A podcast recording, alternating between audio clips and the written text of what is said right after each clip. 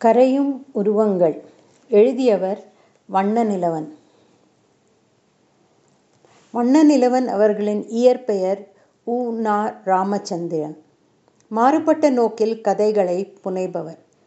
Esther கடல்புறத்தில் உள்ளும் புறமும் என்பன இவரது படைப்புகளில் குறிப்பிடத்தக்கவை. கரையும் உருவங்கள் கேட்கலாமா? தலையை குனிந்தபடி நடந்து வந்து கொண்டிருந்தான். அந்த தெருவில் நடமாட்டம் குறைந்துவிட்டது ஒரு வீட்டுக்குள்ளிருந்து ராதையின் நெஞ்சமே கேட்டது. வழக்கமாக எந்த இடத்தில் அந்த பாடலை கேட்டாலும் நின்று ரசித்து கேட்பவன் இன்று நிற்காமல் போகிறான். தெருவின் திருப்பத்தில் மட்டும் ஒரு டியூப்லைட் எரிந்து கொண்டிருந்தது. டீ கடைக்காரன் சாமான்களை எல்லாம் ரொம்ப சொந்தத்துடன் தெருவில் பரப்பி வைத்து கழுவி கொண்டிருந்தான்.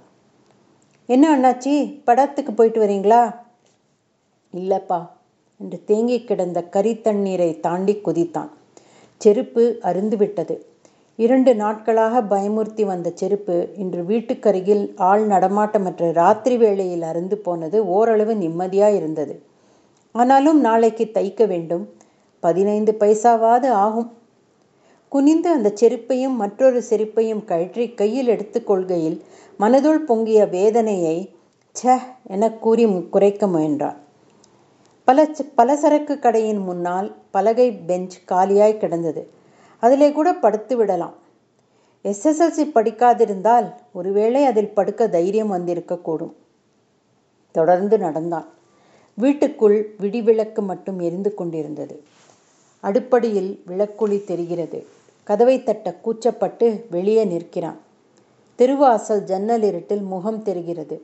யார் என்று தெரிகிறதுக்குள் வாசல் கதவு திறந்து கொண்டது. அக்காதான் கதவை திறந்தது. அந்த அரையிருட்டில் இருட்டில் அவள் தலையில் இருந்த பிச்சிப்பூவின் வாசனை தனியே குளிர்ச்சி தந்தது. ஏண்டா உண்மையா வாசல்ல நின்றுட்டுருக்கே கதவை தட்டினா என்னடா? இவ்வளவு நேரமாச்சே வெளியே வந்து பார்த்துட்டு படுப்போமேன்னு வாசலுக்கு வந்தேன். எவ்வளவு நேரமா இப்படி நிற்கிற ஏண்டா இப்படி ஆயிட்டே? கதவை தட்டினா தானே யாரும் திறப்பாங்க? நல்ல புள்ளடா நீ.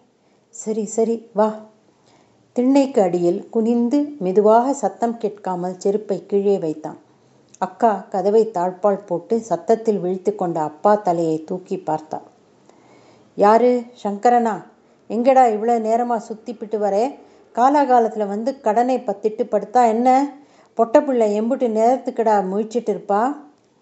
சுவரோடு சுவராய் ஒதுங்கி நின்றவனை பார்த்து நீ வாடா என கூறி உள்ளே போனாள் அக்கா. அடுப்படியை கழுவி விட்டிருக்க வேண்டும். இளம் பச்சை வர்ணத்தில் பளபளவென்றிருந்த சில இடங்களில் ஈரம் காய்ந்து போயிருந்தது. ஒரு சாக்கு துண்டை விரித்து சங்கரனை உட்கார சொன்னாள்.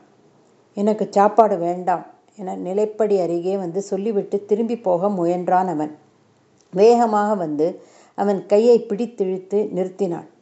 அவனது முகத்தையே கொஞ்ச நேரத்துக்கு பார்த்தாள். அவன் தலையை தொங்க போட்டு கொண்டான். எதுக்குடா வேண்டாங்கிறே வா வந்து சாப்பிட்டு படு. பெரிய இவன் மாதிரி தான் இழுக்காத குறையாக இழுத்து வந்து தோளை பிடித்து அமுக்கி சாக்கின் மீது உட்கார பண்ணினான். தயாராய் பிசைந்து வைத்திருந்த சாப்பாட்டு தட்டை அவன் முன் வைத்துவிட்டு சிறிய மரப்பலகையை போட்டுக்கொண்டு எதிரே உட்கார்ந்து கொண்டான். அவன் சாப்பிடவில்லை. தட்டையே முறைத்து பார்த்து கொண்டிருந்தான். என்னடா பார்த்துக்கிட்டே இருக்கே? சாப்பிடு. ம். மத்தியானம் சாப்பிட்டது தானே? சாயந்தரம் காஃபி கூட குடிச்சிருக்க மாட்டியே. சாப்பிடு. அவளுடைய அழுத்தமான பிரியத்தை அவனால் தாங்கிக் கொள்ள முடியவில்லை. பொங்கி வந்த அழுகை தொண்டை குழியில் மரக்கட்டை மாதிரி தடுக்கிக் கொண்டு நின்றது. பலகையை இழுத்து பக்கத்தில் போட்டு உட்கார்ந்து கொண்டாள்.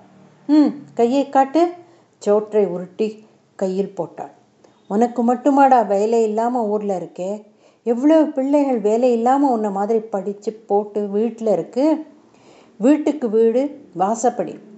எனக்கும் தான் வயசும் பொழுதும் ஏறிக்கிட்டே போகுது. நான் யார்கிட்டேடா போய் அழட்டும்? ம் கையை நல்லா விரி. சோறு கீழே சிந்திர போகுது. யார் வீட்டுக்கோ வர மாதிரி தயங்கி தயங்கி வரேன். யார் வீட்லேயோ சாப்பிடுத மாதிரி கூச்சப்படுறேன். ம் வாயில் போடு. இன்னும் கொஞ்சம் சோறு கேட்டு வாங்கி சாப்பிட்டான். அக் அங்கடத்தில் கை கழுவ தண்ணீர் ஊட்டினாள் பார்த்து போ. இதுதான் கால் மாடும் தலைமாடுமா படுத்து கிடக்கும். இந்தா இதெல்லாம் எடுத்து வச்சுட்டு வரேன். போய் படுத்துக்கோ. வேட்டியில் கையை துடைத்தபடி அறைக்குள் போனவன் விளக்கை போட்டான். பெரிய தம்பி புரண்டு படுத்தான். ஊஞ்சல் சத்தம் எழும்பி தேய்ந்தது. அந்த சத்தத்தை அவனுக்கு நினைவு தெரிந்த நாளிலிருந்து கேட்டு வருகிறான். அது அவனுக்கு ரொம்ப பிடித்தமான சத்தம். அந்த ஊஞ்சலில் தம்பி அக்கா அவன் எல்லோரும் லீவு நாட்களில் பஸ் விளையாடுவார்கள். அவன்தான் டிரைவர் கை நிறைய கேலண்டர் தாளை கிழித்து வைத்திருக்கும் தம்பி கண்டக்டர் ஊஞ்சலை ஓடி ஓடி ஆட்டி விட்டுவிட்டு கடைசியில் ஏறிக்கொள்ளும் போது ஒரு முறை தவறி விழுந்து நெற்றியில் வெட்டிவிட்டது நெற்றி தழும்பிற்கு அவனது கை தானாகவே போயிற்று. தம்பியின் சிதறி கிடந்த புத்தகங்களை எல்லாம் எடுத்து அடுக்கி வைத்தான். நன்றாக படிக்கும் தம்பியை கஷ்டத்தோடு கஷ்டமாய் அப்பா படிக்க வைக்கிறார்.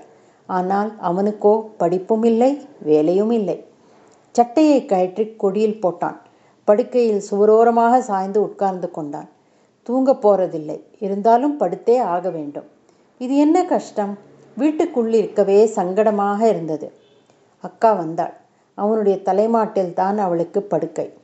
இன்னும் என்ன யோஜனை பண்ணிட்டு படுக்க வேண்டாமா? பெருமூச்சு விட்டான். இவன் தலையணியிலும் அவள் தன தலையணியிலுமாக சேர்ந்து உட்கார்ந்து கொண்டாள். மங்கிய விடிவிளக்கு வெளிச்சத்தில் ரொம்ப அழகாக இருந்தாள். வீட்டில் எல்லோரையும் விட அவள் நல்ல சிகப்பு தான். இருந்தும் கல்யாணமாகவில்லை. அந்த கம்பெனியில் யாரோ உன் ஃப்ரெண்ட் இருக்கான். வேலை விஷயமா வர சொன்னான்னு சொன்னியே. பார்த்தியா? கொஞ்ச நேரம் பேசாமல் இருந்துவிட்டு மெதுவாக பேச ஆரம்பித்தான். பார்த்தேன். நாளன்னைக்கு வர சொல்லிவிட்டிருக்கான்.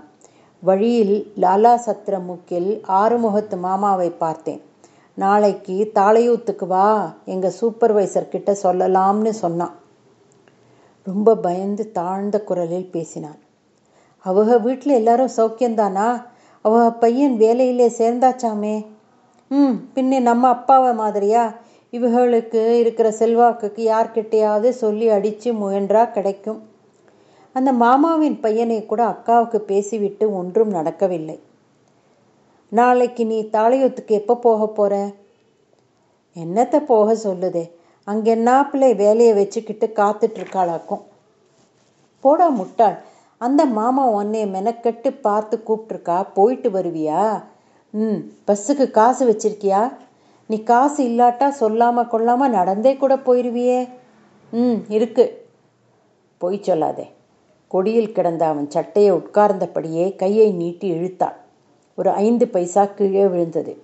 சட்டையிலிருந்து ஒரே வியர்வை வாடை. பைக்குள் கையை விட்டு தேடினான் இரண்டு கசங்கி போன பஸ் டிக்கெட்டை எடுத்து வெளியே போட்டாள். எங்கடா காசு வச்சிருக்க? எனக்கு ஒன்று தெரியாதடா. என்று எழுந்து போய் பீரோவை திறந்தாள். அவளுடைய துணிகள் இருந்த தட்டிலிருந்து ஒரு சாக்லேட் டப்பாவை எடுத்தாள். டப்பாவில் இருந்த சின்ன குங்குமச் சொப்பை எடுத்துக்கொண்டு வெளிச்சத்திற்கு வந்தாள். மடக்கி வைத்திருந்த ஒரு ரூபாய் நோட்டை பிரித்து அவனிடம் நீட்டினாள். எதுக்கக்கா மெல்ல சொன்னான் அவளை அண்ணாந்து பார்த்து. சரிதாண்டா. ரொம்ப பிகு பண்ணிக்கிடாதேடா. என்று சொல்லிவிட்டு சிரித்தாள். மீண்டும் அருகில் வந்து அமர்ந்தவள் சட்டையை எடுத்து கைமடிப்பை பிரித்தாள் அவனிடமிருந்த ரூபாயை வாங்கி அந்த மடிப்புக்குள் சுற்றினாள். இன்னைக்கு தானே இந்த சட்டையை போட்டு அதுக்குள்ளே ஒரே வேர்வையே ஆக்கிட்டு வந்திருக்கியே. சோப்பு போட்டு குளிக்கிறதையே ஐயா விட்டாச்சு போல் இருக்கு. அவளை நேருக்கு நேர் பார்த்தான். எல்லாம் நான் பார்த்துக்கிட்டு தான் இருக்கேன். இவ வீட்டில் கிடக்க தானே இவளுக்கு என்ன தெரியும்னு நினச்சிக்கிட்டு இருக்கியா? சோப்பு போட்டு குளிக்கிறதை விட்டுட்டு எல்லாரும் பேஸ்ட் எடுத்து பல்லு தேய்க்கிறாங்க. நீ பதினைந்து பைசாவுக்கு பல்பொடி வாங்கிட்டு தேய்க்கே. அம்மாவுக்கு இதெல்லாம் கவனித்து பார்க்க தெரியாது. உனக்கு என்னடா வந்துச்சு? வேலை இல்லாமல் இருக்கிறதுக்காக இவ்வளவு ரோஷத்தோடு இருக்கணுமாடா? அக்காவை பாரு வீட்டில் உட்கார்ந்து பத்து வருஷம் முடிய போகுது. எந்த சௌகர்த்தியாவது குறைச்சிருக்கேனா? ஆனாலும் நீ ரோஷக்கார பயடா. விசும்பலா குறைந்தது குரல். சட்டென்று முகத்தை அவள் மடியில் குப்புற வைத்து கொண்டு படுத்தான். அவள் அவனுடைய விம்மித்தாழும் முதுகை தடவி கொடுத்து கொண்டிருந்தாள்.